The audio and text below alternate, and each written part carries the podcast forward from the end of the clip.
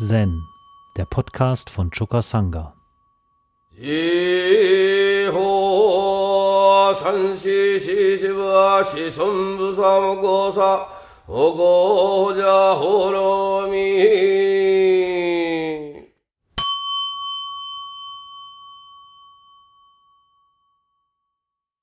Das Thema des heutigen Teeshow ist Geben.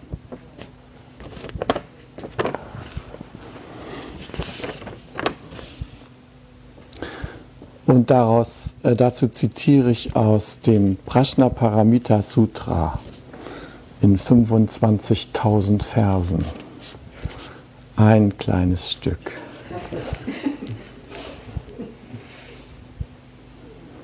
Da fragt Shariputra, worin besteht vollendetes weltliches Geben und was ist vollendetes überirdisches Geben? Darauf Subhuti. Vollendetes weltliches Geben besteht darin, der Bodhisattva gibt großzügig all jenen, die bitten, wobei er stets an konkrete Dinge denkt. Er denkt, ich gebe, damit jemand empfängt. Darin besteht das Geschenk. Ich verzichte von ganzem Herzen auf meinen Besitz. Ich handle als jemand, der Buddha kennt. Ich übe die Tugend des Gebens. Dieses Geschenk, das ich allen Wesen zugedacht habe, ohne mir daraus einen persönlichen Nutzen zu erwarten, weihe ich der höchsten Erleuchtung. Möge diese Gabe und ihre Frucht allen Wesen in ihrem jetzigen Leben Segen bringen, auf dass sie all, alle eines Tages Erlösung finden. Sein Geben ist an drei Dinge gebunden. An welche drei? An die Wahrnehmung eines Ich, an die Wahrnehmung von anderen und an die Wahrnehmung einer Gabe. Vollkommenes überirdisches Geben andererseits beruht auf dreifacher Lauterkeit. Worin besteht die dreifache Lauterkeit? Hier macht ein Bodhisattva ein Geschenk, ohne dabei an ein Ich, an einen anderen und an ein Geschenk zu denken. Er denkt auch nicht an den Lohn seines Gebens. Er macht dieses Geschenk allen Wesen, doch nimmt er weder andere Wesen noch ein Ich wahr. Er weiht dieses Geschenk der höchsten Erleuchtung, aber er macht sich kein Bild von dieser Erleuchtung. Dies wird die überirdische Tugend des Gebens genannt.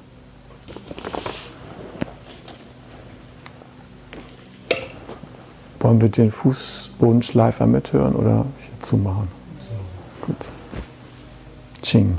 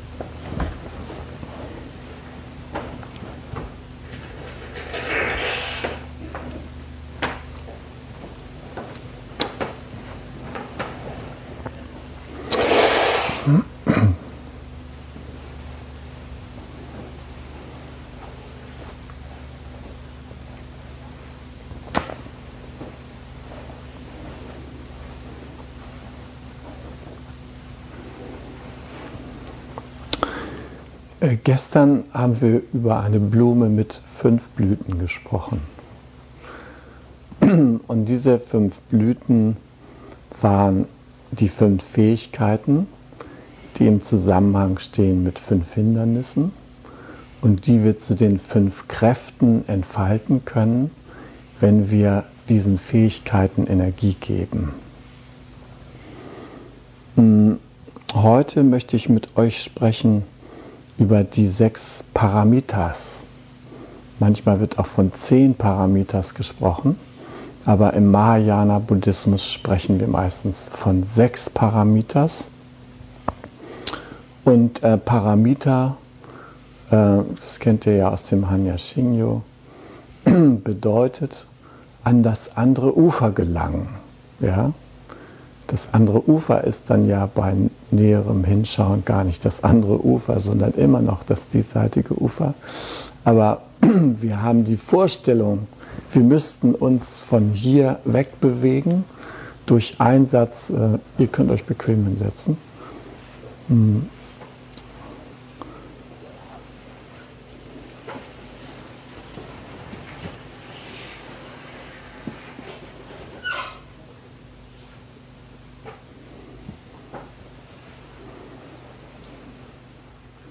Ja, durch ein Einsetzen unserer Energie äh, bewegen wir uns äh, weg aus der Welt des Leidens in die Welt des Glücks und des Wohlergehens. Rinzai hatte ja gestern gesagt, äh, das ist keine Frage des sich Bewegens, sondern es ist eine Frage der tiefen Einsicht.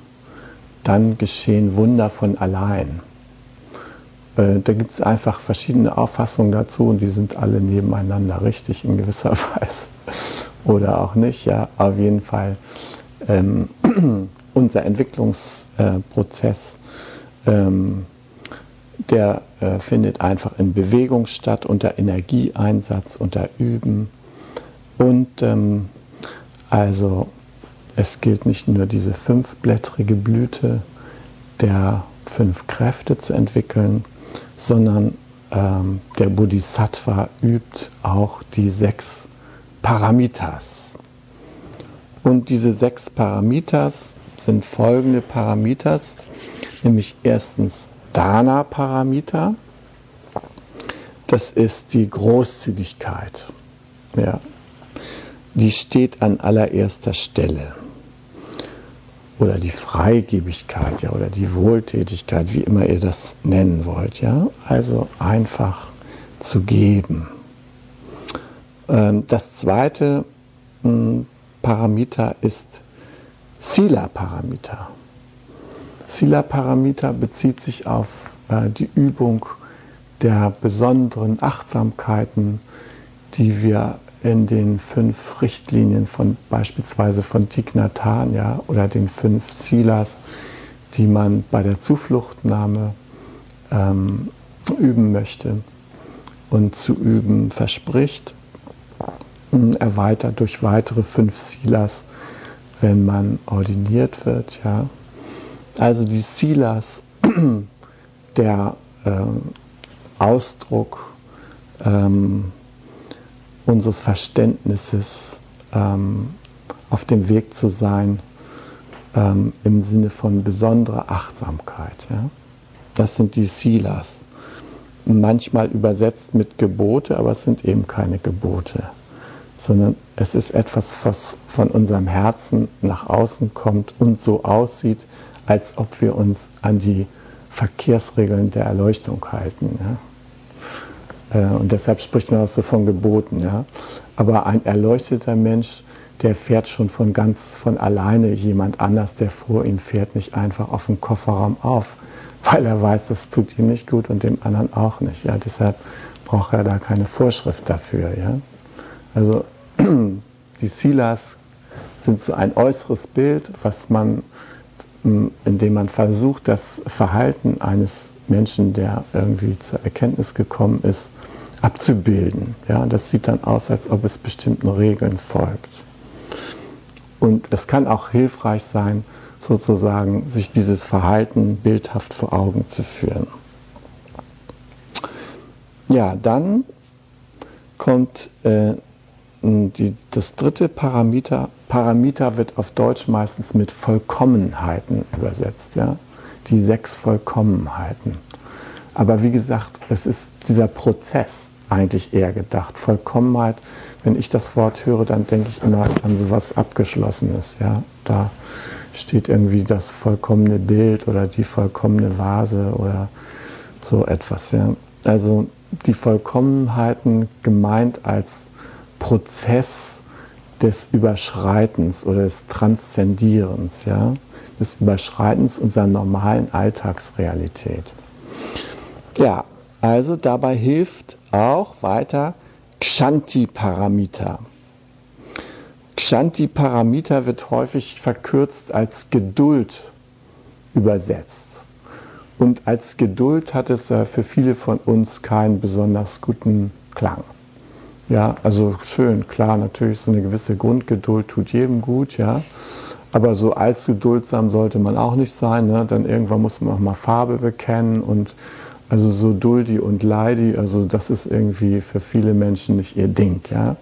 Und deshalb also bei Zeiten aufhören mit zu viel Geduld üben. Aber Shanti ist nicht, ähm, ist nicht so ein äh, vordergründige ähm, äh, Geduld, wie wir sie oft im Alltag auffassen, sondern äh, man könnte eher sagen, es ist eine Art Engelsgeduld, ja. Also so eine Art, äh, wie soll ich mal sagen, Weitherzigkeit, weite, äh, mit weitem Horizont an die Dinge herangehen. Ja? Thich übersetzt es mit Weitherzigkeit. Äh, und das finde ich auch ein, eine vernünftigere Über Übersetzung. Also, mh, weil es zeigt, ähm, ähm, dass das, wozu sich vielleicht ein normaler Mensch sozusagen mit der Fähigkeit zum Erdulden anhalten müsste, ja, das steckt ja in Geduld. Ähm, das tut ein Mensch, der äh, die Zusammenhänge erkennt, einfach aus Einsicht. Ja.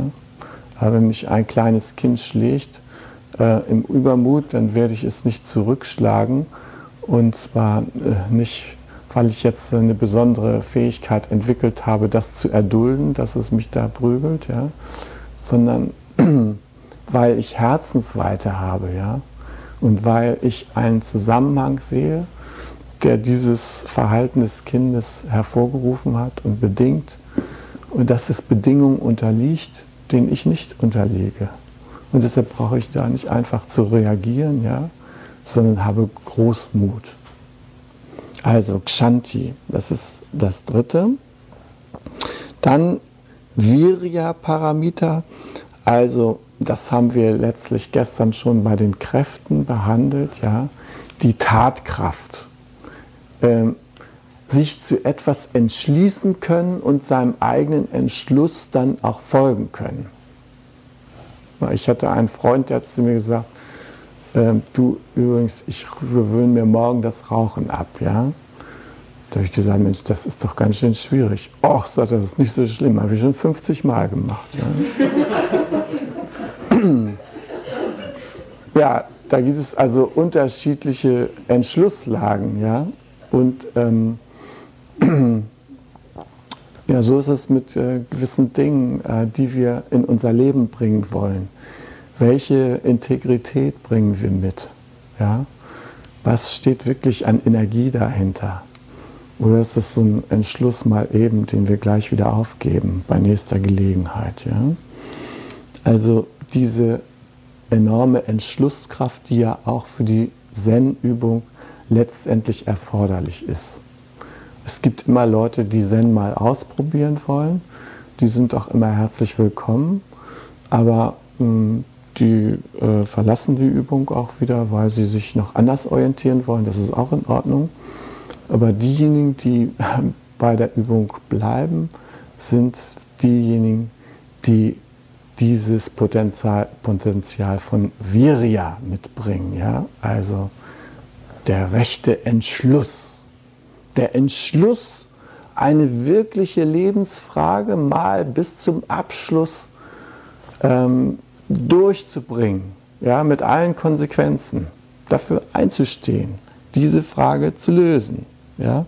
Und selbst wenn es nachher keine Lösung gibt, die Energie aufzubringen, in die Richtung auf die Lösung zu gehen, die mutmaßliche. Na, das ist Virya. Ja? ja, dann haben wir Dhyana Paramita, also die Sammlung, die Fähigkeit äh, zur Besonnenheit, ja?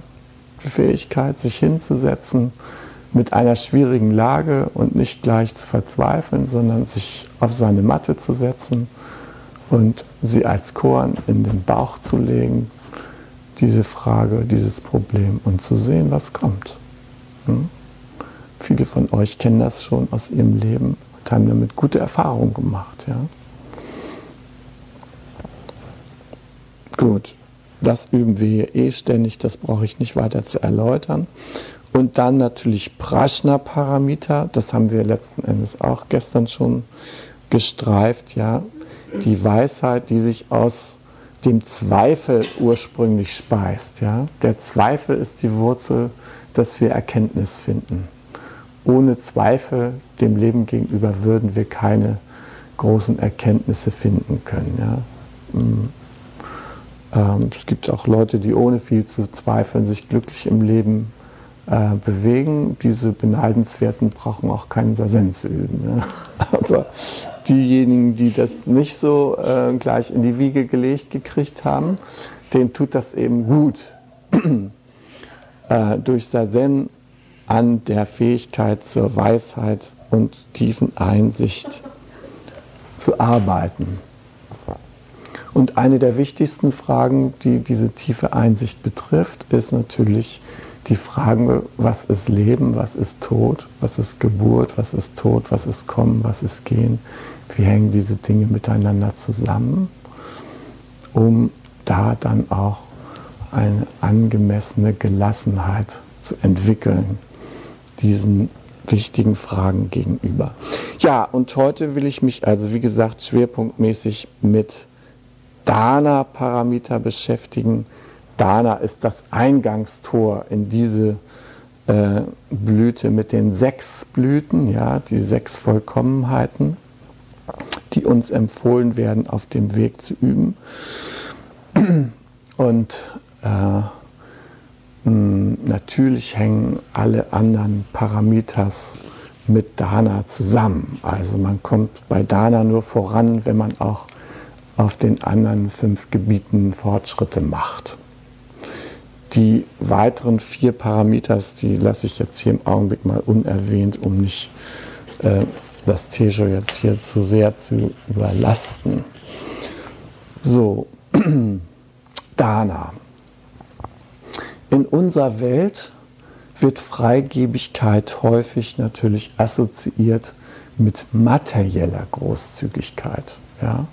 Auch Reichtum wird ja hier angesehen als, hier, als etwas, was sich also in Mark und Pfennig ausrechnen lässt. Und ähm, wenn man ähm, in die USA fährt, ja, da wird man also begrüßt mit How do you do und so weiter, fine, nice to see you. Und sobald das Gespräch etwas intimer wird, kommt die wichtige Frage, How much do you make? Ne? Und dann Danach entscheidet der Gesprächspartner, ob es sich lohnt, mit einem noch weiter zu sprechen oder nicht. Ja? Ist das so bei einer Million Dollar im Jahr, dann kann man damit einer Fortsetzung des Gesprächs rechnen. Ja? Und äh, manchmal auch als Europäer, wenn man sagt, das weiß ich nicht, ja, weil das könnte ich sich dann gar nicht vorstellen, dass das jemand nicht weiß. Ja? Also das gibt es auch, aber das ist ja so eine wichtige Frage, die erstmal so geklärt wird, um zu wissen, in welchem Rahmen bewegt sich das Gespräch. Ja? How much do you make? Und in dem Zusammenhang ist es natürlich dann auch klar, how much do you give? Ja? Also was äh, kann ich denn von dir dann kriegen? Ja? Und ähm, das ist ein sehr enges Verständnis von Dana. Ja, das ist so äh, das alte Ablassmodell. Ja, wenn das Geld im Kasten klingt, die Seele in den Himmel springt. Ne? Also so ist Dana auf jeden Fall falsch verstanden. Ja? Und äh, wenn wir sagen, wir wollen aus unserem Ackerprojekt ein Dana-Projekt machen, dann wäre das auch falsch verstanden, dass wir da alle Augenblick mit dem Hut rumgehen und sagen, also nicht jetzt hier, guck nochmal, also äh, tut da nochmal was rein und so, das tut dem Acker gut und so. Nein, das ist nicht mit Dana gemeint. Ja? Sondern Dana verlangt in erster Linie, dass wir uns erst, erst einmal einen Überblick verschaffen über den Reichtum, den wir tatsächlich zu geben haben. Und dieser Reichtum, der besteht nämlich darin, im Wesentlichen in ganz anderen Dingen. Martin Buber hat einmal gesagt, das größte Geschenk, was ein Mensch einem anderen Menschen machen kann, ist seine Gegenwart. Ja? Wo, in welchem Laden kann man das kaufen, bitteschön? Bei Top, bei Edeka, bei Woolworths oder wo gibt es das? Ja? Gegenwart kann man irgendwie nicht kriegen auf dem Markt. Ja? Selbst wenn da sich manche für Geld zur Verfügung halten, ja, ist das eigentlich nicht die Gegenwart, die jetzt hier gemeint ist bei Martin Buber. Ja? Unsere Präsenz, das ist das schönste Geschenk, was wir überhaupt haben. Ja? Es ist ein wunderbares Geschenk, dass wir äh, präsent sein können im Leben. Und es ist noch wunderbarer, wenn wir diese Präsenz anderen Wesen zur Verfügung stellen können. Also beispielsweise auch in unserer Familie, beispielsweise auch in unserer Sangha, äh, indem ich einen anderen Menschen meine Achtsamkeit zur Verfügung stelle, sie auf ihn richte, äh, sie in Form von Einfühlung, äh, in Form von Verständnis, in Form von guter Kommunikation ihm zur Verfügung stelle. Das ist das allergrößte Geschenk, was wir machen können. Präsent sein, wirklich da sein. Nicht mit jemandem Tee trinken und gleichzeitig denken, äh, der Laden schließt jetzt um 18 Uhr, äh, 10 Minuten haben wir. Also, äh, was sagtest du doch noch gerade und so weiter? Ja, so ist es nicht gedacht, sondern das ist gedacht im Sinne von 100% Dasein. Und ähm, mm, das ist ja auch, worauf die Übung hinausläuft, hinausläuft. Dass wir die Fähigkeit erwerben, wieder 100% da sein zu können. Wie wir es ja gewesen sind bei unserer Geburt. Da waren wir ja noch 100% da. Ja, da waren wir 100% im Augenblick. Erst so allmählich ist es unserer Umwelt gelungen, uns Gedanken an Verhaltensmaßregeln, an Vergangenheit, äh, Erinnerungen an Ereignisse und so weiter anzuheften. Aber als wir hier angekommen sind, da sind wir im Naturzustand des Präsentseins gewesen. Bereit, dieses Geschenk allem zu machen, dem wir hier begegnen. Und erst als wir im Austausch mit diesem Schenken, mit diesem schenkweise Weggeben der Präsenz Verletzungen erlitten haben, haben wir diese Fähigkeit, das Geschenk der Gegenwart zu machen, zurückgenommen. Bis dahin, dass äh, manche von uns resigniert haben. Und das ist sehr schade, weil das Schenken in diesem Sinne gleichzeitig Nahrung für uns selbst ist. Ihr kennt ja die beiden Modelle des Gebens. Viele Menschen haben so eine Vorstellung von einem Batteriemodell. Ja? Also die sagen, äh, wenn ich einem anderen Menschen meine Aufmerksamkeit schenke, ja, dann geht meine Energie nach und nach zurück. Und irgendwann zeigt der Zeiger so auf 10% und jetzt aber an den Akku. Ja? Also das ist die eine Vorstellung. Diese Vorstellung sagt, mein Geben ist grundsätzlich begrenzt. Da habe ich nur äh, so und so viel auf meinem Gebekonto. Und wenn ich das ausgebe, dann ist das Konto alle. Dann ist leer. Aber das Interessante ist, dass wenn man gibt, ohne diese Vorstellung zu haben, wenn man sich sozusagen als Strudel oder Kanal im Universum bewegt, dass wenn man dann die Energie abfließen lässt, sofort auf dem anderen Ende wieder neue Energie zufließt. Äh, das ist das Kanalmodell vom Geben und vom Schenken. Und das Kanalmodell, das hat zur Folge, dass wir das Geben ganz anders erleben. Wir erleben das als einen Prozess des Durchströmtwerdens. Und der hat seine eigene besondere Qualität. Als ich äh, als kleines Kind äh, in der Badewanne saß und natürlich immer bis zum Schluss äh, versuchte man in der Badewanne zu bleiben, weil man dann äh, den interessanten Augenblick erleben konnte des Stöpsel herausziehens. Das war unter den Geschwistern schon abgemacht, wer das machen durfte, weil das Stöpsel herausziehen bei dieser Badewanne immer was ganz Interessantes auslöste. Nämlich, sobald das Wasser da anfing zu fließen, entstand eine Figur, die im Wasser bis dahin nicht vorhanden war. Nämlich so ein Wirbel. Ja? Und äh, unsere kleinen äh, Plastikenten und Tierchen und so weiter, die da in der Badewanne so träge rumgefahren waren und sich kaum bewegt hatten, ja, wenn die dann in den Sog dieses Strudels kamen, dann haben die da Purzelbäume geschlagen und alles Mögliche und Popel und was man so äh, noch zur Verfügung hatte, das wurde da vehement drin verschlungen und so. Also es war die interessanteste Phase des ganzen Badeerlebnisses, war diesen Strudel da irgendwie zu bedienen ja, und mit dem irgendwie umzugehen. Ja, und äh, bei Lichte besehen äh, gleicht unser ganzes Leben mehr äh, zu einem Strudel als äh, irgendwie so einem Pfahl oder so einer Batterie oder sowas. Ja? Ähm, wir machen eine Figur, solange wir durch so ein Strömen ernährt sind. Und das ist der Fall, solange wir vorne abströmen lassen und von hinten nachströmen lassen. Ja?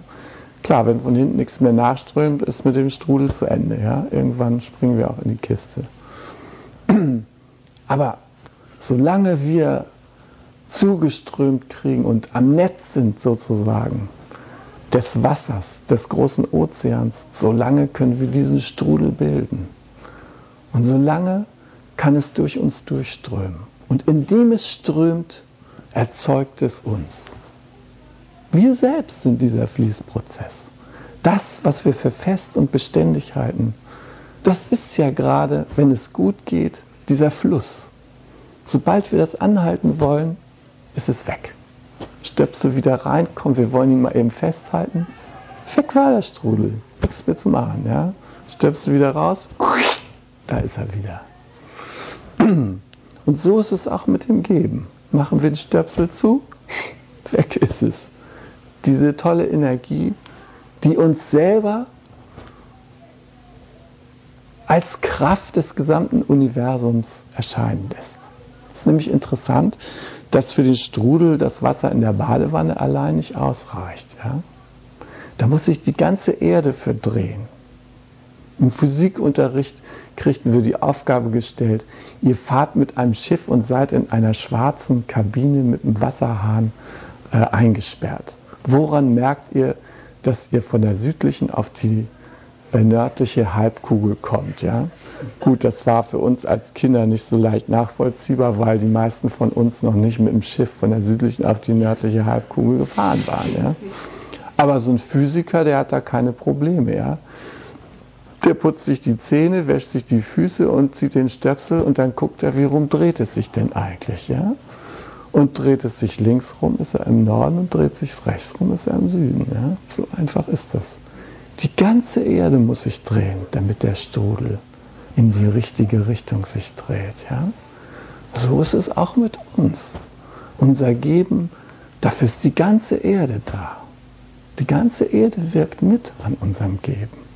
Und das ist doch gerade das ganz Natürliche.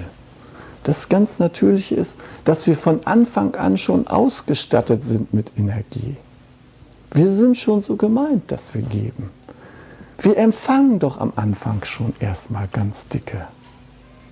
Und dann kommt der Gedanke auf, ja, diese wunderbaren Bedingungen, dieses wunderbare Strömen zu parzellieren und daraus so Pakete zu machen und zu sagen, guck mal, das schenke ich dir.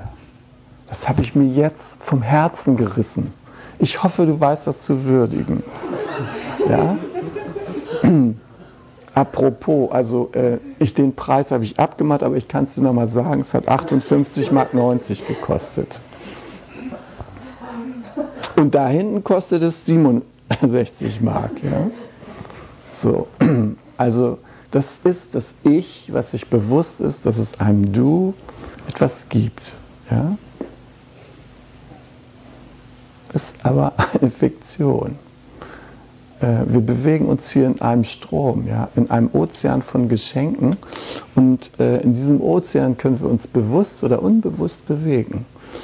Und indem wir uns bewusst bewegen, können wir diesem Strom eine Richtung geben. Ja? Aber das Strömen, das ist nicht etwas, was wir verursachen. Das Strömen findet statt. Wir haben die Möglichkeit, in diesem Strömen eine bestimmte Figur zu entwickeln. Ja? Diesem Strömen eine bestimmte Richtung zu geben. Aber das Strömen, das kommt von alleine, wenn wir es zulassen. Ja, also Dana ist ein Strömen. Das überirdische Geben ist ein gewisserweise absichtsloses Strömen. Hm, das ist natürlich nicht im Sinne, in dem Sinne absichtslos, dass es sich nicht bewusst ist, dass es jetzt gerade strömt. Aber woher es kommt und wohin es geht, welchen Zwecken das dient, dessen ist es nicht eingedenk. Ich hatte immer das Beispiel meiner alten Tante. Dann bin ich zu ihr gegangen und habe gesagt, also bei deinem letzten Besuch, da hast du zu mir gesagt, das und das. Und sagt sie, habe ich das gesagt? Ja. Ja, meine Güte, das war für mich der entscheidende Schritt, der Durchbruch. Damit bin ich weitergekommen. Ach, bist du das? Ja. Also natürlich, sie war voll präsent. Sie ist ihrer Intuition gefolgt und hat irgendeinen markanten Satz auf mich abgeschossen. Aber sie war sich dessen nicht in dem Sinne bewusst, dass das jetzt bei mir diesen Prozess auslösen würde mit den und jenen tiefgreifenden Folgen. Nein, sondern sie hat das getan, was angesagt war. Vom Prozessbild her, vom Strömungsbild her. Da war es richtig, diese Klappe zu ziehen und jene und, und darüber sich keine großen Gedanken zu machen. Ja, und diese Freiheit im Geben zu erlangen, das wird überirdisches Geben genannt. Wir sind noch in Aktion, aber in gewisser Weise sind es nicht wir. Ja? Wir dienen einem Prozess, der über uns hinausgeht. Den machen wir uns verfügbar. Ja, und neben der Präsenz können wir natürlich viele andere Dinge geben. Ja, äh, zum Beispiel ist es hilfreich, ähm, Versöhnung zu geben. Also seinen Groll wegzugeben, den man gegen einen anderen Menschen hat. Und wir haben häufig noch ein Hühnchen zu rupfen, meinen wir mit unseren Altvorderen. Ja, mein Sohn hat mir schon angekündigt, dass ich zu viel in der Sendung sitze und zu wenig bei seiner Eisenbahn. Ja? Eines Tages, wenn er alt ist, wenn er älter ist, wird er mir das wahrscheinlich mal sagen. Ja, damals, als ich meine Lego-Eisenbahn zu Ende gebaut habe und als ich mit glänzenden Augen davor saß und als ich nur einen Wunsch hatte, das muss Papa sich mal angucken. Was hast du da gemacht? Hast du da so komische Klänge auf dem Platz und in der Sendung gemacht. Ja? ansonsten habe ich dich den ganzen Tag nicht gesehen. Das wird er mir vielleicht mal eines Tages sagen. Ja?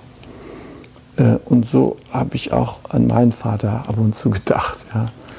Darüber habe ich schon beim letzten Session gesprochen, das will ich hier nicht nochmal aufwärmen. Aber indem wir darüber grollen, nehmen wir uns selbst Energie. Wir binden uns dadurch an diese Ereignisse. Wir machen diese Gedanken zu unserer eigenen Fessel. Wir sind sklavisch daran gebunden, warum hat er denn damals nicht dies und jenes mehr gemacht? Warum habe ich damals nicht bekommen? Wieso wurde ich als Dreijähriger für ein halbes Jahr ins Heim gesteckt? Äh, warum haben meine Eltern mich äh, mit Scharlach äh, auf die Isolierstation gegeben? Das wäre doch gar nicht nötig gewesen. Ich hätte doch zu Hause bleiben können. Hätten die sich nicht denken können, dass man da so einen wahnsinnigen Schock davon kriegt? Ja, alle diese Gedanken, das schleppen wir mit uns rum. Ja? Und das ist heilsam, das zu lassen. Mein Vater, Alkoholiker, Workaholic, was auch immer. Ja? Und das werfen wir ihm vor jahrelang. Und dann sind wir verstrickt. Äh, wir können dann nicht geben. Wir sind in der Hinwendung zu diesem Menschen gestört, ist abgebrochen. Wir haben unsere Geschenke wieder zurückgenommen. Wir mögen nicht mehr geben. Ja, in dieser Hinsicht können wir Versöhnung anbieten. Äh, das ist ein Geschenk, was äh, unseren Altvorderen genauso hilft, mögen sie nun schon in die Grube gefahren sein oder nicht, ja? wie uns selbst vor allem. Mit jedem Geschenk, was wir anderen machen, beschenken wir uns selbst. Wir zeigen uns, wie wohlhabend wir sind, wie reich wir sind. Ja? Das ist das Tollste daran. Ja? Wir geben etwas weg, ja. Klar, die andere Person freut sich, ja. Aber wir freuen uns vor allem. Ja, wir können uns daran freuen, an unserem eigenen Reichtum, den wir haben. Wenn man nichts weggeben kann, dann fühlt man sich arm wie so eine Kirchenmaus. Ja? Und ich kenne Leute, die haben Millionen auf dem Konto und trauen sich nichts davon auszugeben, weil schlimme Zeiten kommen könnten. Sehr, sehr schlimme Zeiten. Und dafür muss man gewappnet sein. Ja, dann fühlen sie sich arm, bettelarm. Sie müssen auf dieser Energie sitzen. Sie können sich nicht zum Kanal machen. Sie trauen nicht, dass wenn sie hier vorne was weggeben, hinten was nachströmt. Das sind die, die Kinder aus reichem Haus, die in Wasser stehen und doch nach Wasser schreien, ja, wie es bei Hakuin heißt. Ja, wir können den Menschen äh, unsere Versöhnung geben. Ja? Wir nabeln uns ab durch Annabeln, wie Hellinger sagt. Wir erkennen an, wir haben das Leben von dir bekommen und wir geben es weiter. Ja? Sich dem zu verweigern ist unsinnig. Wir nehmen uns dadurch Energie. Ja? Wir müssen uns dann so als autonomes Individuum, als autonome Monade aufbauen, die wir nicht sind. Wir brauchen nur in unsere Hand zu gucken und da sehen wir Millionen von Vorfahren drin. In dieser Hand. Da stehen sie drin, da sind sie zu sehen. Ja? Alle Urgroßväter, Urgroßmütter und so weiter und so fort. Guckt es euch an. Ihr schleppt sie mit euch rum. In jeder Zelle eures Körpers. Seid ihm doch dankbar, dass sie euch das überliefert haben. Denn aus dieser Dankbarkeit könnt ihr es auch eurerseits weiter überliefern, ohne von euren Nachfahren zu fordern. Hier, Ausgleich. Du hast meine Gene gekriegt, was kriege ich jetzt? Verrückt, ja? So überliefern wir doch alles, ja? Also wir sind im Strom, auch im Strom der Gene. Ja, ein weiterer Punkt ist, äh, Wir haben unsere Friedfertigkeit zu geben. Wir haben unsere Einfühlung zu geben. Einfühlung. Wir sind im Konflikt. Wir können uns selber Einfühlung geben. Dann forschen wir nach unseren Bedürfnissen. Wir können unserem Streitpartner Einfühlung geben. Dann forschen wir nach seinen Bedürfnissen. Oder manchmal haben wir zwei einander widerstrebende Stimmen in uns. Die eine sagt, tu's und die andere sagt, tu's nicht. Und beide wollen sie nichts anderes als uns glücklich machen, beide Stimmen. Ja? Die eine sagt, tu's, erfüll dir einen Traum, es ist dein Wunschmann. Ab in die Kiste mit ihm, ja? Und die andere Stimme sagt, lass es bleiben. Es könnte gefährlich sein für dich. Du könntest ihm verfallen. Ja? Diese Stimme meint es auch gut mit uns. Ja? Die möchte, dass wir unabhängig bleiben. Wenn wir beide Stimmen uns bewusst machen, wenn wir die Bedürfnisse, für die beide Stimmen eintreten, uns bewusst machen, dann können wir die Begegnung so gestalten, dass beide Bedürfnisse erfüllt sind. Dass wir unabhängig bleiben können und dass wir trotzdem daraus ein äh, freudevolles Ereignis machen können, was uns ernährt. Ja? ja, unsere Festigkeit, die wir durch unsere Meditation erlangen, unsere Zentriertheit, die können wir bewusst zum Geschenk machen. Ihr alle kennt das, wenn man vom Session kommt, gut gelaunt, im guten Energiezustand, dann begegnen einem sofort die hungrigen Geister. Ja? Also man kommt so fröhlich hier die Treppe runter, ja, und da kommt der erste hungrige Geist und hat gesagt, Hast du schon gehört?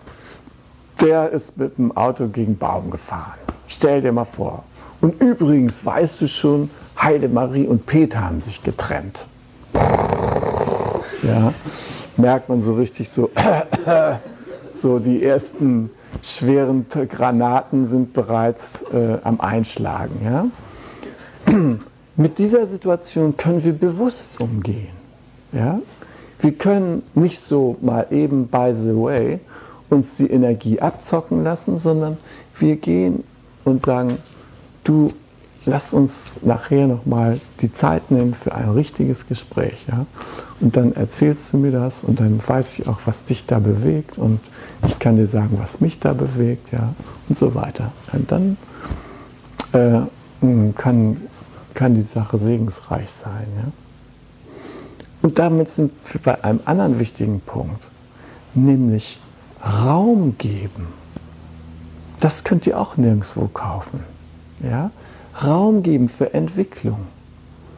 Raum geben für Entfaltung. In eurem Bezirk. Ihr müsst nicht alles bestimmen. Ihr könnt einfach einen Entwicklungsraum zur Verfügung stellen. Als Lehrer für Sangha kann man einen Entwicklungsraum für, zur Verfügung stellen als Mitglied der Sangha, für andere Mitglieder in der Sangha könnt ihr ebenfalls einen Raum zur Verfügung stellen. Für Kinder, die brauchen Entwicklungsräume. Tja, viele Eltern hätten das gern, dass die Kinder von morgens bis abends das tun, wovon sie sich vorstellen, dass das für die Kinder gut ist. Und da kommen arme Kreaturen raus. Ja. In den Ferien habe ich sowas gesehen. Da äh, war eine englische Familie, wir waren irgendwie an so einem Pool von so einem Hotel und äh, äh, der Mann stieg ins Wasser im Nichtschwimmerbereich und äh, an der Strippe war so ein vielleicht zwei- bis zweieinhalbjähriges, dreijähriges Kind mit einem unglaublichen Bewegungsdrang und es hatte so eine Art Zügel. Ja? Und die Mutter saß so an dem Zügel und wenn er sich so 10 cm vorbewegte, dann drückte sie zurück und sagte, du willst mir nicht in den Teich und so weiter, ja? nicht ins Wasser. Ja? Und der Vater stand nur bereit, das Kind im Wasser aufzunehmen. Ja? Und sie hielt das immer zurück, weil man merkte, sie, ihre einzige Sorge war, das Kind könnte ertrinken. Ja? Und da konnte jede Bewegung, sofort hatte sie das Bild, das ertrinkt gleich. Ja? Hat sie festgehalten. Ja? kein Entwicklungsraum. Ja? Das arme Kind. Äh, das hat viel Groll später zu verarbeiten, viel Energie wieder freizuschaufeln durch Loslassen. Ja? Also die meisten Dinge, die wir zu geben haben, sind nicht in Mark und Pfennig zu berechnen. Und das müssen wir uns immer wieder klar machen. Wir haben die Fähigkeit zur guten Kommunikation.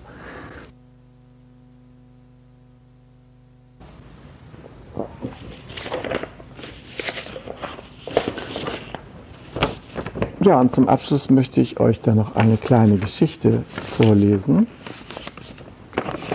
die das, Tempel, die das Tempeltor heißt und die sich auch äh, mit diesen Unterschieden von äh, Gaben materieller Art und Gaben anderer Art befasst. Da heißt es, es lebte einst ein reicher Mann namens Hey Simon der die von den alten Weisen empfohlenen Tugenden, nämlich die sechs Paramitas, zu verwirklichen strebte. Mit Ernst und Eifer pflegte er die Tugend der Dana, der Freigebigkeit, gab großzügig von seinem Reichtum ab und vollbrachte Taten der Wohltätigkeit, Nächstenliebe und Güte. Viele Kinder armer Familien wurden durch sein Eingreifen gerettet und zum Wohl des Volkes finanzierte er den Bau so mancher Brücke und Straße in seiner Provinz. Vor seinem Tod bestimmte er testamentarisch, seine Hinterlassenschaft solle von seinen Nachkommen weiterhin zu Wohltätigkeitszwecken verwendet werden. Und Kinder und Kindeskinder achteten seinen Willen. Es wird erzählt, eines Tages sei an der Tür He Simons ein buddhistischer Ordensbruder erschienen. Der Mönch hatte von der Selbstlosigkeit des reichen Mannes, die dazumal bei den Begüterten nicht gerade üblich war, gehört und bat ihn um Geld zum Bau eines Tempeltors. Der Menschenfreund aber lachte dem Bruder nur ins Gesicht und sagte, ich helfe Menschen, weil ich sie nicht leiden sehen kann. Was aber ist so Schlimmes an einem Tempel ohne Tor?